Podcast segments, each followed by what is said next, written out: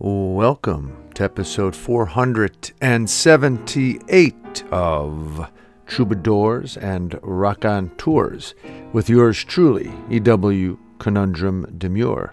On this week's episode, we feature a grand conversation with actor, writer, producer, and co artistic director of the theater group What Will the Neighbors Say? Ana Cristina Da Silva. Anna talks with us from her place in Brooklyn, New York. We discuss how it all started from Florida to Austin to New York City, the Edinburgh Fringe Festival, provoking questions through untold stories, abortion access, hurting her foot and finding theater, wearing multiple hats, a puppet show, nuanced conversations, trauma and sexual assault, meeting people eye to eye, patience, and empathy, among other things. A grand conversation with Ana Cristina Da Silva this go round. We have an EWSA called Cloth Pants. We share the fifth installment of our associate producer Dr. Michael Pavise's essay series called Watch the Ice. This one is titled Tattooed Woman at the Bar as performed by actor extraordinaire Dominic Azzarelli. And we have an EW poem titled Roberta. All of this, of course, will be infused, imbued with the wonderful energy of several great tunes. It is so nice to be with you. Let's get to it. Episode 478 of Troubadours and Raconteurs.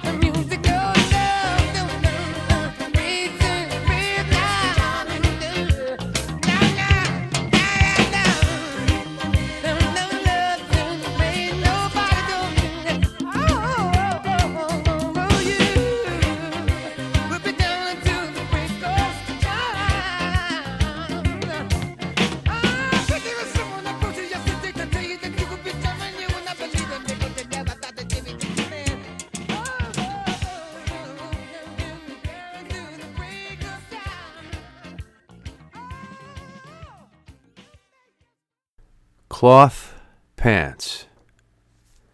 Everybody gets a gun. Nobody gets a choice. It's a culture war, baby. The bad guys are winning. What do we do?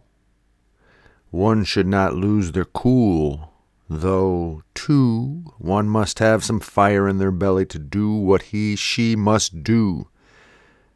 I am talking in the context of peace, to take down this beast.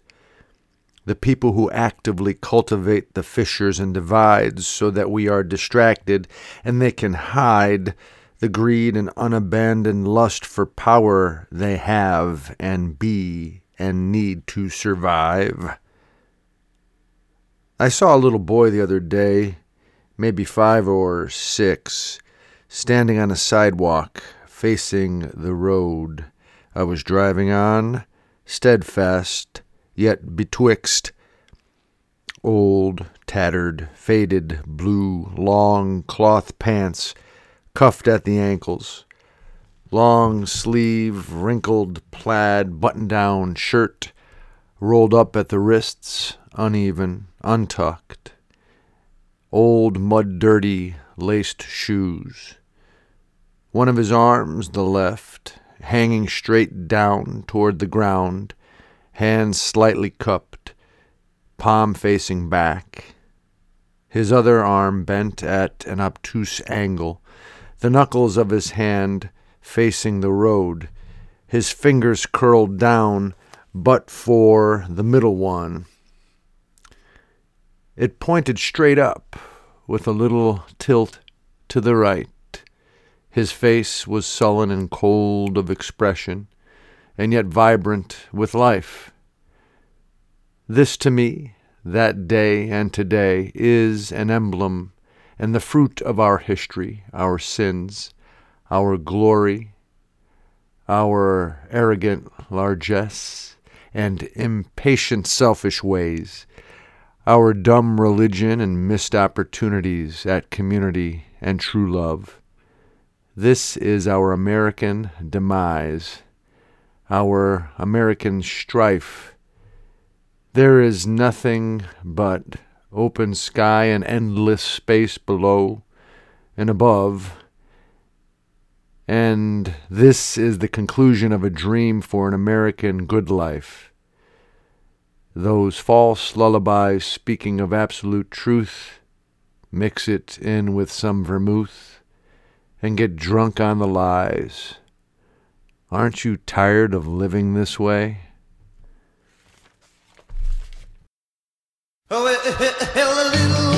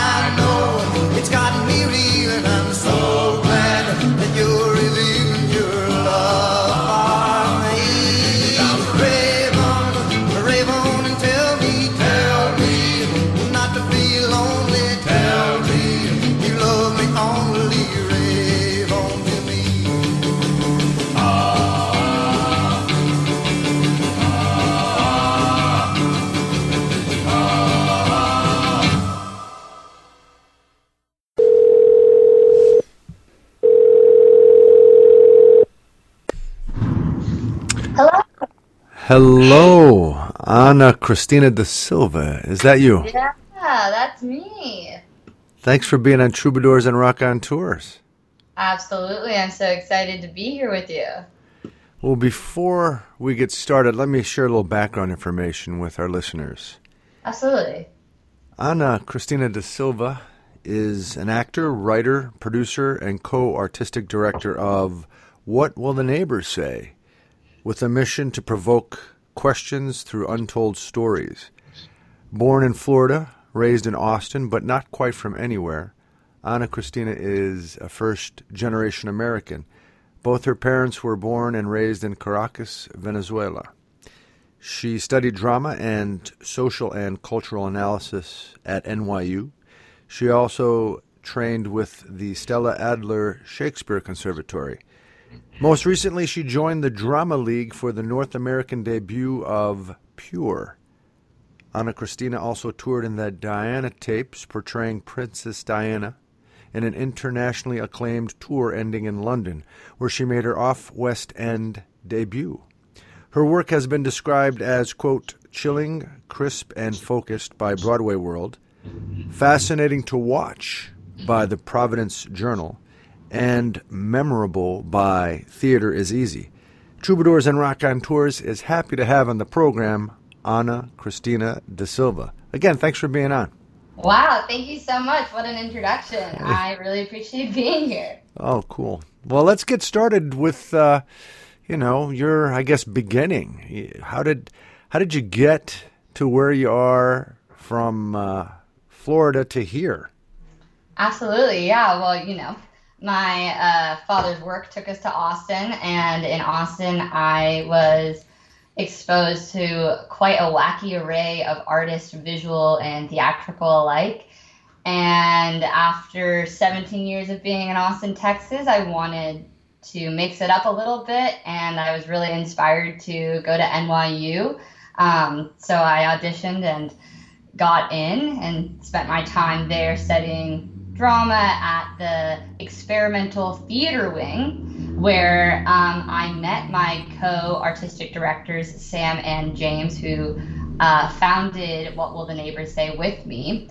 And yeah, that really is what started our journey is um, undergrad and exploring experimental theater techniques together and we ended up um, my junior year of college they they're a little bit older than me but we worked on two shows together during a summer. The Diana tapes was one of them, and Sources of Light Other Than the Sun was the other. Uh, when we took the Diana tapes to the Edinburgh Fringe Festival, it was a hit. We made a profit, and we learned then that we had something going for us, and that we not only were good theatrical collaborators, but ultimately really skilled producers and complemented each other's skill sets. So that's when we decided to incorporate, and that led us down a path of oh right, we are incorporated and we're an LLC, and then we got fiscally sponsored, and ultimately we decided to become a not-for-profit theater institution um, to provoke questions through untold stories. So that's a little bit about my journey.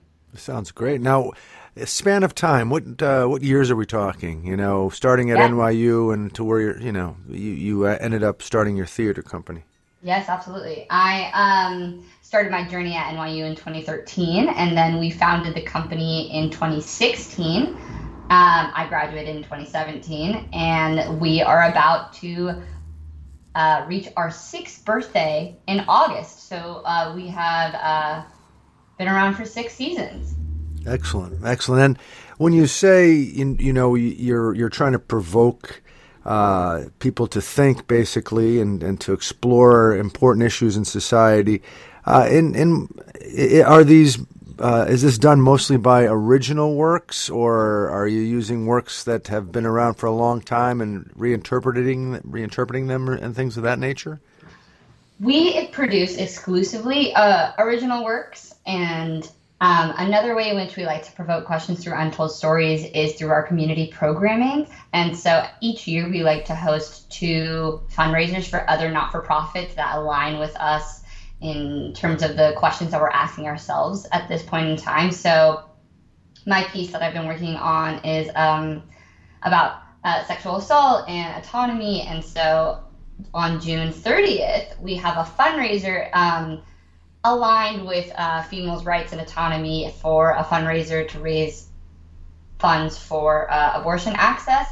And so, in that way, we like to invite our community in and provoke uh, questions about autonomy, not only through the theater that we create and the original work that we create, but um, through inviting them to interesting and exciting events that will spark similar questions and hopefully also gauge uh, interest in the theatrical work that we create. Excellent.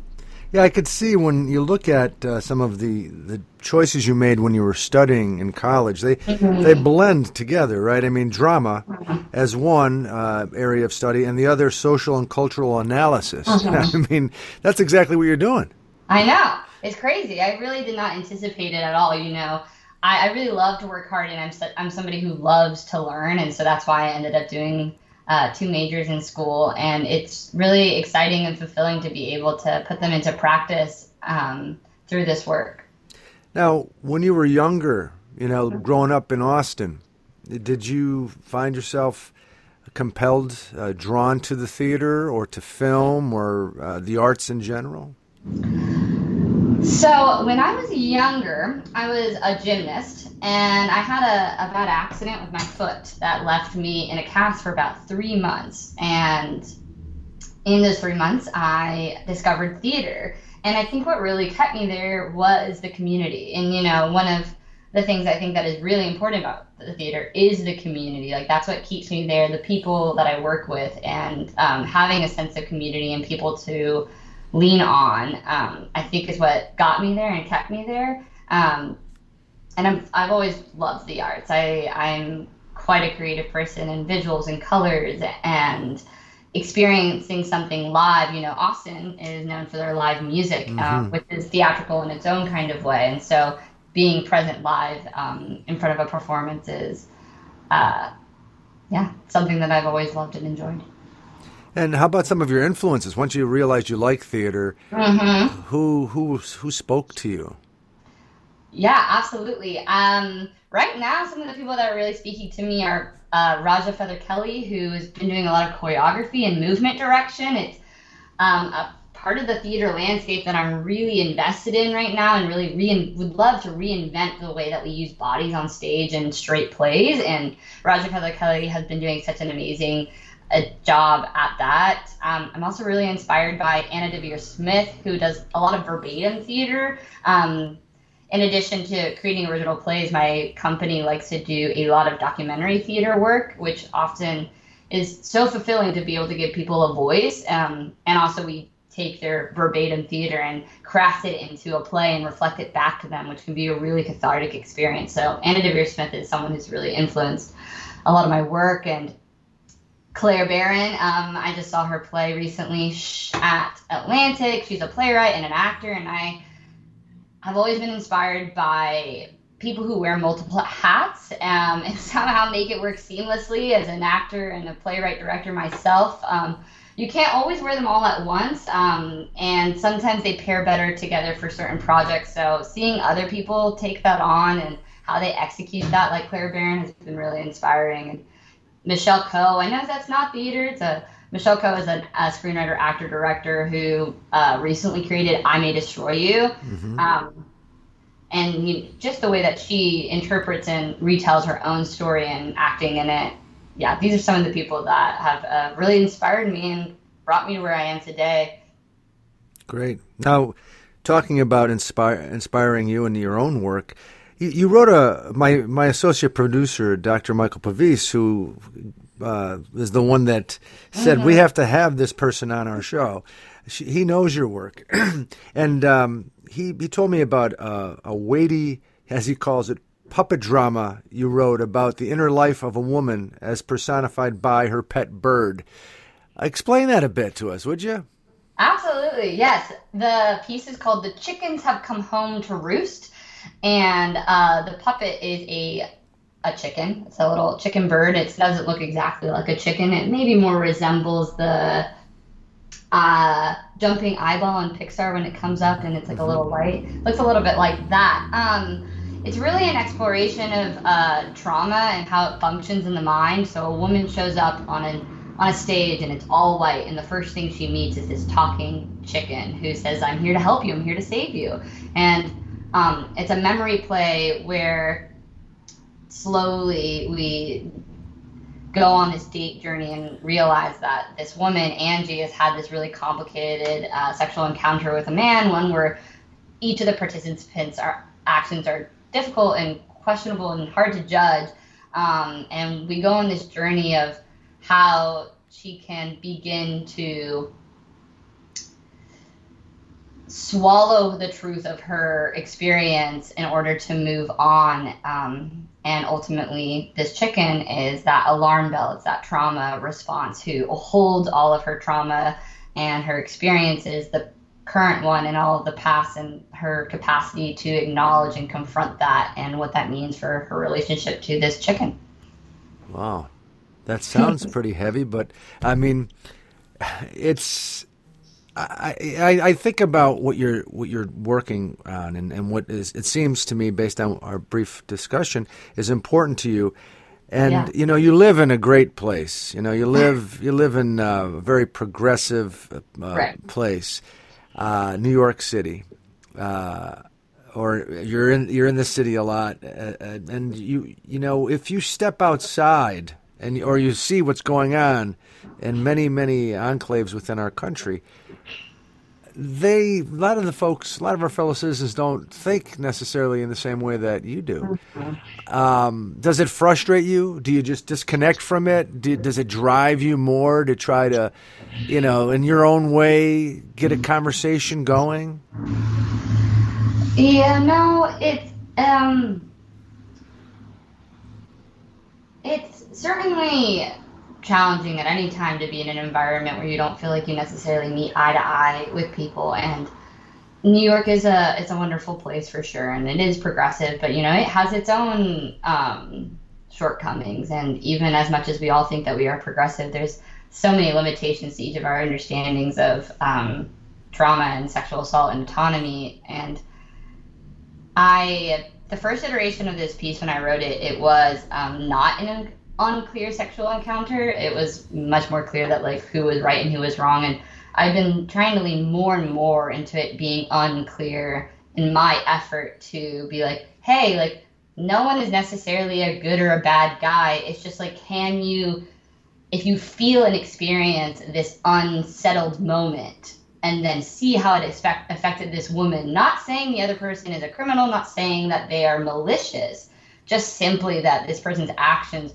affected this person in this way. Maybe we can start to not see it as a black and white conversation of like, this person is good and this person is bad, but more like, oh, this is nuance. Like, ultimately, right now, I feel like a lot of this country doesn't have the capacity to have nuanced conversation. We're all really on defense and we don't want to be the bad guy. And in this play, I'm that's what I'm trying to do is open up a conversation where it's like, hey, th- this person isn't a bad guy.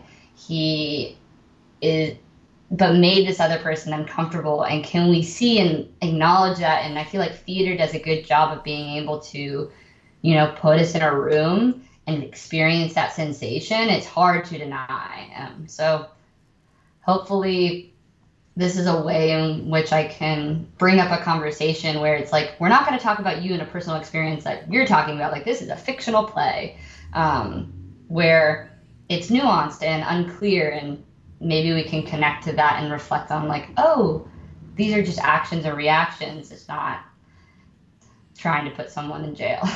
Right, or judge, you know, Right. so uh, narrowly, perhaps.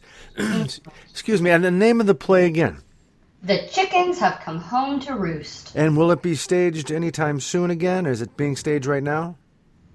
So right now, um, I've had a couple of workshops in the spring. I did um, a workshop in April that was a movement and intimacy workshop to develop the movement world um, and kind of narrow in on the exact kind of intimacy I want to portray. And then in May, I did another a script workshop that developed um, character relationships and the script as a whole. It's still unfinished. Um, the next stage of development in the spring, I mean, sorry, in the fall, uh, funded by the Brooklyn Arts Council and the Creative uh, Opportunity Fund at ART, I'm going to build a puppet. So we're not at full staging moments yet, um, but I'm really excited to dive into puppetry in the fall and build that out. And hopefully, in the next uh, calendar year, we'll have um, all of the elements and the script finished out to fully stage it for a workshop premiere. Excellent, excellent. And um, your your theater company Mhm. is uh, located. Uh, does it have its own home? I, I know you have a name and you have people involved. What will the neighbors say? Is the name of the company? Uh, where is your space? We are our home is in Brooklyn, but we um, don't have a physical location of our own. So uh, we tend to bounce around, rent venues, and co-produce with other organizations and host things there. You're starting to remind me of Bread and Puppet Theater. You know. Oh yes, I'm gonna go see one of their shows on July 1st. They have a new puppet show that I'm excited to go see. Where is it in the city or is it up in Vermont? It is in the city. It's at La Mama, the Puppet Home. Excellent, excellent. Yeah, um, I, I, uh, I'm friends with some of those folks, Really? you know, and uh, Peter Schumann, the the founder. uh, I had I've had him on the show a couple times. I actually did some work with him. Amazing, amazing what what they're all about. And I'm sure, again, you you know you know of them, and probably in some ways are uh, fans. Uh, Oh, big fans. yeah, yeah. They, uh, they. I asked him one time, Peter. I said, "What? What's the point of what you're doing?" He said, um, uh, "To uh, something to the effect. Let me think. To to dismantle the the government."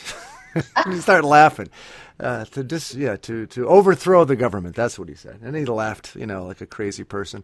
Uh, he's brilliant, and you guys sound like you're brilliant as well. We're talking to Ana Cristina da Silva, and uh, she is one of the co-artistic directors and founders of What Will the Neighbors Say, with some of her friends and colleagues from NYU.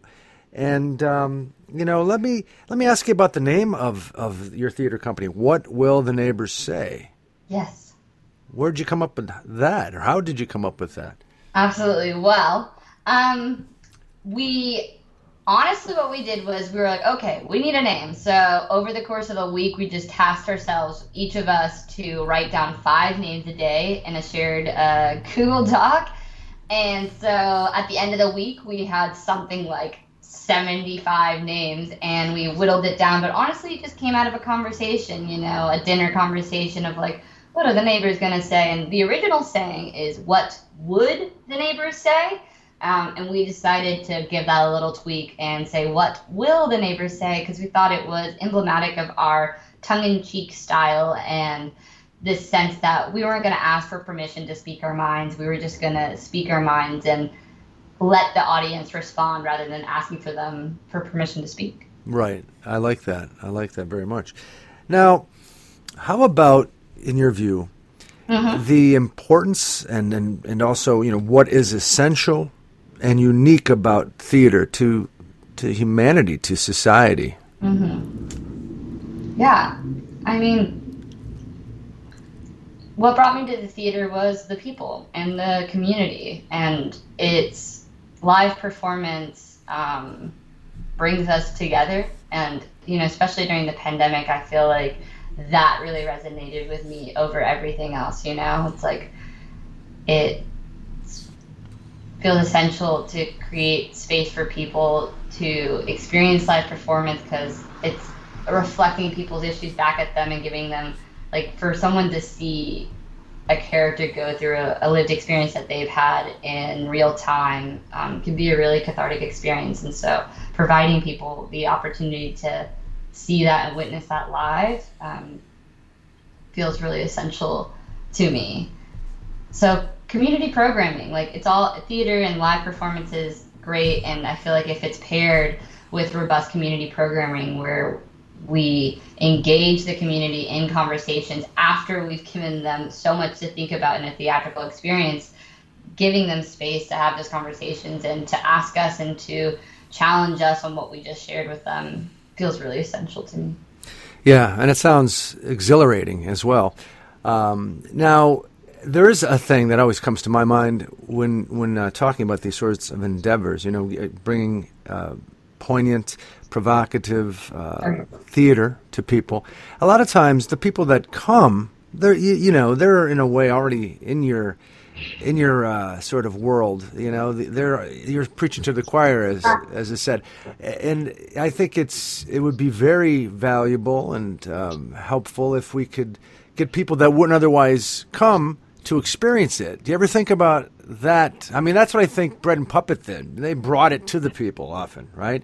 Uh, they, they didn't say, "Come to us." Well, here we are coming at you. Now try to try to try to uh, digest this. Yeah, absolutely. I mean, like, how do we get people to the theater that wouldn't necessarily seek it out? And often that's where I feel like the community programs come into play. We during the pandemic, we um, started to produce these things called writing workshops um, where we would bring it to the community and we would guide them through prompts where they could either digest their grief because we were going through COVID and share it. And so what we would do is take have them do this writing workshop, collect all of their materials, and then regroup it and play it back to them. Now, the people who often come to these are not theater people, they're not writers, they're just people looking to connect.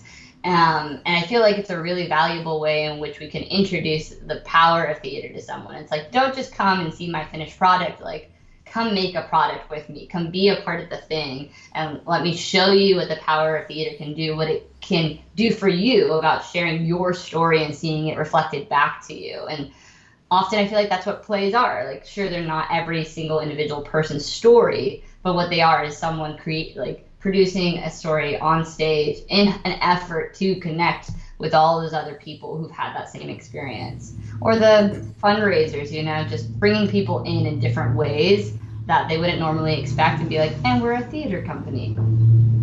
I love it.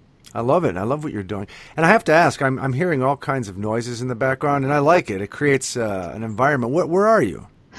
I am in Clinton Hill, Brooklyn, on the edge of Clinton Hill and Bed-Stuy, Gates and Franklin.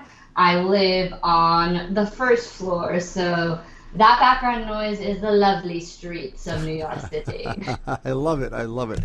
Um, so uh, we have several minutes left, and I, I guess I just want to. You're an artist. You're obviously um, a very intelligent, very educated uh, human being, and I, am just, as a fellow citizen, as a ve- fellow human. What what do you think about how things are going in our country? Oof. I mean, it's quite a time to be alive. Uh, certainly, I. Um, don't know what to think of it. It's um, you know, looks like history is repeating itself, and I suppose that's natural. I have, as an individual, really tried to take a lot of deep breaths and gain a sense of patience and um, figure out what battles to pick and what battles to choose. I um, come from a very varied background. So I'm a first generation American. My parents are from Venezuela, but their parents are from different countries, and so I have a very international family. And we do talk about it a lot. I, it it's hard to feel like you have any agency or like capacity to really change the course of the way things are going. Um, so I, I don't know. I just try to take every day one step at a time. And right now, my focus is kind of to slow down. Like I love theater and I make theater, and I, I'm excited to continue to pursue the craft of sharing my story on stage and connecting with audience members. Um, but over the last couple of years, um, just seeing how the pandemic has panned out and the way our country has kind of found itself divided, I have just for myself started to think like, what does happiness mean? Like, where am I happy? Is it in New York City all the time? Do I need to be a striver all the time, or is it sometimes just slowing down and being grateful for the people in my life that I do connect with and that I do align with my values. And there's, of course, a lot of people in this country that I don't align with, but I try to have patience and empathy um, for their point of view um, and keep an open mind in my capacity to communicate with them because everyone has someone something to teach you, even if you don't fully align. And hopefully that patience can help us all heal. Well said. Anna, well said. Now, if people want to get uh, connected to what you're doing, how could they do that? Absolutely. I um, am on Instagram. I have a, a funny name. It's da d a underscore real underscore Anna underscore banana. Um, the reason I started with da is because it kind of rhymes with banana instead of banana, so it's like Anna banana. um, yeah, so you can follow me on Instagram, and I love to post about my work going there, or you can reach out to me via email, Anna Schuler17 at gmail.com. Um, yeah, those are some ways you can stay connected with me. Well, it was a pleasure talking with you here on Troubadours and Raconteurs. And uh, once you get the play together, after you, workshop it and you want to talk some more about it, please let us know. Love to have you on again. And we can talk about whatever else you like as well. Obviously, you have a lot going on. Yes, absolutely. I'll let you know when my puppet is built and ready, and we can talk all about the nitty gritties of building a puppet or all, any other endeavors that I'm working on. You know, theater is great, and there's also like poetry books and maybe an album of music. Um, an artist of all sorts. Excellent. I, it's, it's great talking with you. Great uh, becoming acquainted with you. Have a gr- have a wonderful summer. Thank you so much for having me on. It was great to be here, and I loved the conversation. And I can't wait to talk soon. Have a great summer. You too. Take care. Ciao. Ciao.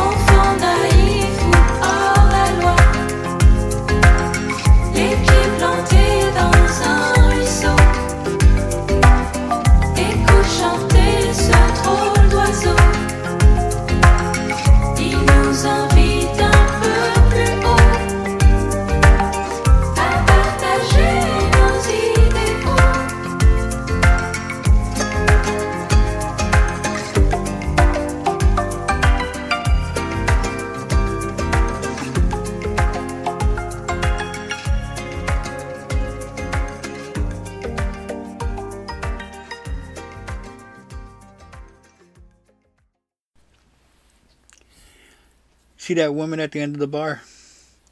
The one with the tattoos? Yeah, her. She reminds me of someone. Used to be something of a regular. A semi regular, let's say. I love a woman with tattoos. You know that Groucho Marx song, Lydia, the Tattooed Lady? Oh, Lydia, oh, Lydia, say, have you met Lydia? Lydia, the Tattooed Lady. Well, I really like this particular tattooed lady. She came in usually by herself around 7 o'clock or so, right after the daily number. The geezers would start moaning when their number didn't come up, and she would sail into the bar, take a seat at the end, and order a dirty martini. Now, this isn't exactly a dirty martini kind of joint, but the bartender liked her too. So he'd nod and smile, and he wasn't a smiling sort either, and even chill her glass. Fancy. She would have at the most two drinks and then leave. Small talk with the bartender, a smile or two with the regulars and barflies. Sometimes a friend would meet her and they would sit at the corner table quietly talking for a while. No lining up of shots, no screaming laughter, no loud arguments. A couple of drinks and out the door. Despite the bartender's attempts to dig for info, we didn't know much about her. Job? She must have had one. Boyfriend or husband or partner? Who knew? She was a mystery to us. She was, uh, what do you call it, uh, an enigma. The main thing that we knew about her we could see on her arms, and in the summer her legs, and in one band around her neck. Of course, nowadays everyone has a tattoo. Your grandmother probably has a heart tat- tattooed on her old butt. In those days, they were more of a novelty. On one arm, a bouquet of flowers. On the other, what looked like a dragon. On one leg, a string of broken hearts. On the other, signs and symbols and moons and stars. And around her neck, a saying in the invented language of fantasy novel.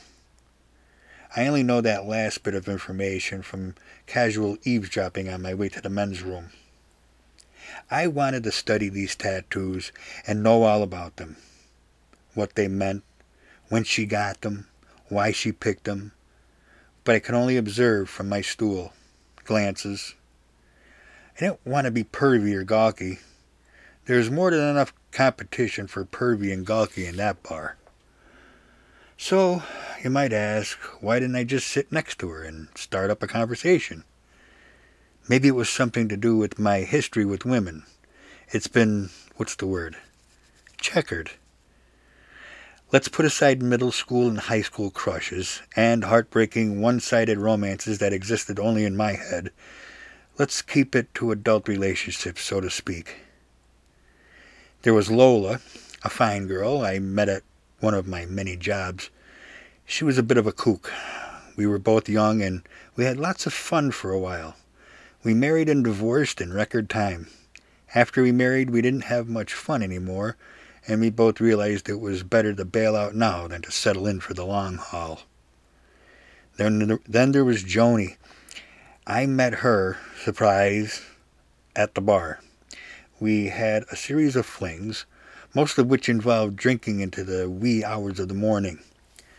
By the afternoon, when we had sobered up, we discovered that we weren't quite compatible. Sober, we didn't seem to like each other much. But by night time, we were ready for another fling. And eventually, we were all flung out. Joni moved on to another bar, and I started going home long before the last call. And then there was Francine, lovely girl who worked at the cash register at the convenience store where I bought my lottery tickets. She was studying to be a physical therapist. Smart lady, much smarter than me. We got along great together, but she wanted a normal life, a family. And I wanted, well, I didn't know what I wanted. She could see I wasn't ready for the plunge, and I probably never would be. So she moved on, met a nice fella, and had a happy life. And I'm buying lottery tickets at the same convenience store. Oh, yeah, the tattooed woman at the bar. So we exchanged a few words, but I never got the nerve to sit down next to her and start a real conversation. Maybe all that ink intimidated me. She stopped coming in a while ago, and we all still miss her. Ah, well, you can learn a lot from Lydia. Great song. I gotta go. Watch the ice. Your mom does that? Yeah, she does.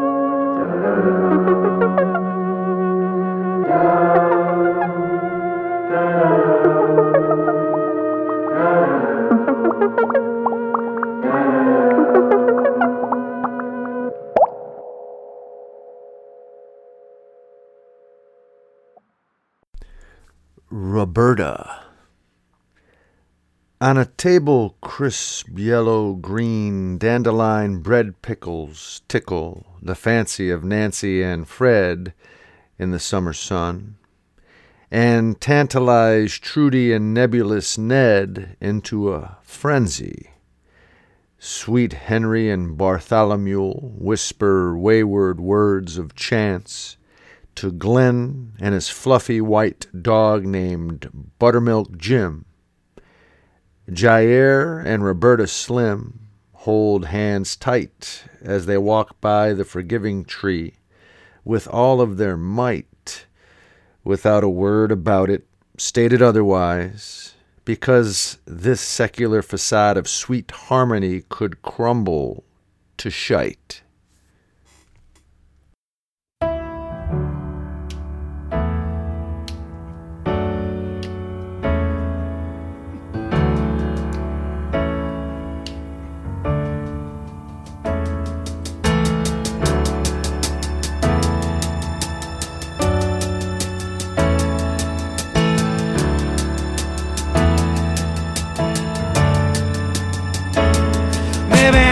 Drawn to the wonder. I can feel it coming. Do you hear the night from the river bridge? I hear the thunder. I hear the storm in your skin oh on mine. Tell me what's the story, morning glory. Whisper it to me in a grand hotel, telling me all the time I'm sorry. Baby, don't I know it? It ain't hard to tell you.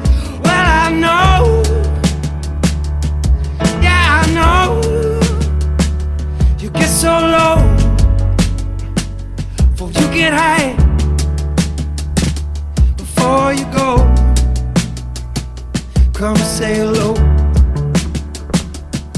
Cause I'm never gonna find a way to say goodbye, goodbye, goodbye. Hot tears.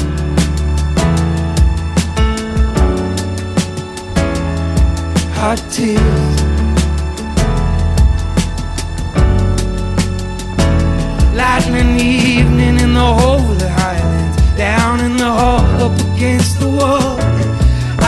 Struggling what to call.